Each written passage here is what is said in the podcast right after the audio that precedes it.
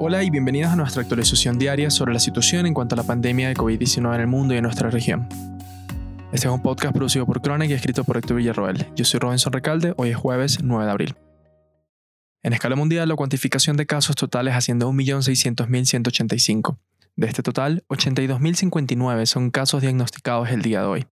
La cifra de mortalidad alcanza hasta el momento 95.561 víctimas, incluyendo los 7.101 decesos registrados en lo que va de la jornada epidemiológica. Estados Unidos reporta un total de casos de 465.999, habiendo diagnosticado al día de hoy 30.969 casos nuevos, la mayor cantidad de casos totales y nuevos registrados en cualquier país en la jornada.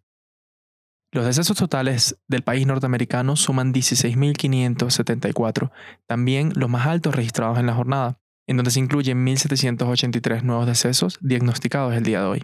El país africano de Djibouti ha reportado hoy su primer deceso a causa del COVID-19. Se trataba de una paciente hospitalizada en el centro de salud Al Rama por problemas cardíacos y quien adquirió la enfermedad dentro del recinto hospitalario.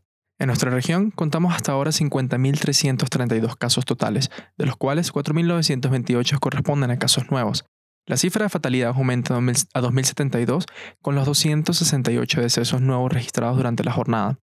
Brasil se mantiene al tope de las estadísticas de morbilidad y mortalidad por COVID-19 en la región, reportando un total de 18.092 casos, de los cuales 1.904 fueron diagnosticados hoy además de 950 fallecimientos totales, con 130 observados en la jornada.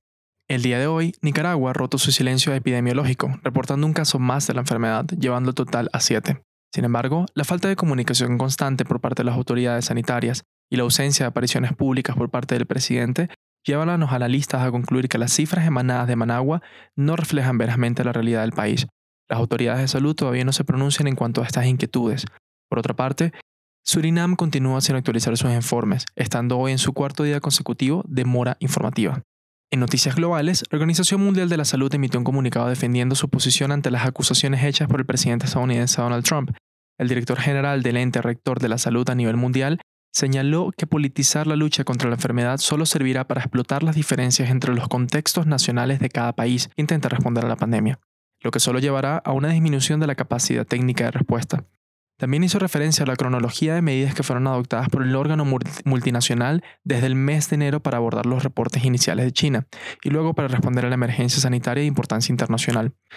La Organización Mundial de la Salud, que ha sido sometida a extenso escrutinio desde que se suscitó la actual crisis, aseguró que todas las medidas adoptadas se han adherido a los lineamientos de acción definidos por los mismos Estados miembros de la organización, insistiendo en que todas las capacidades de la Comunidad Internacional de Salud y luego de su organización matriz, las Naciones Unidas, han sido dispuestas para mitigar el avance de la enfermedad. El primer mandatario estadounidense acusó al ente rector de la salud de haber cometido graves errores en el manejo de la respuesta al principio de la crisis, minimizando la gravedad de la crisis y dando un panorama no realista que no permitió a los Estados miembros adoptar medidas oportunas.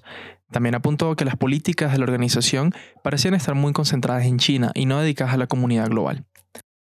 Estas acusaciones vinieron acompañadas con el prospecto de que Estados Unidos cortase a la mitad sus contribuciones a la Organización Mundial de la Salud, un monto que ya había sido disminuido en 53% como parte de las políticas económicas del gabinete del presidente republicano. Sin embargo, desde la primera conferencia de prensa, el mandatario estadounidense ha desestimado que se pretenda disminuir las contribuciones a la OMS. Con esto llegamos al final de nuestra actualización diaria. Recuerden acompañarnos este domingo para el especial del fin de semana, en donde estaremos discutiendo con más detalle otros de los aspectos de esta pandemia. Recuerden protegerse ustedes y a su familia. Les habló Robinson Recalde. Hasta mañana.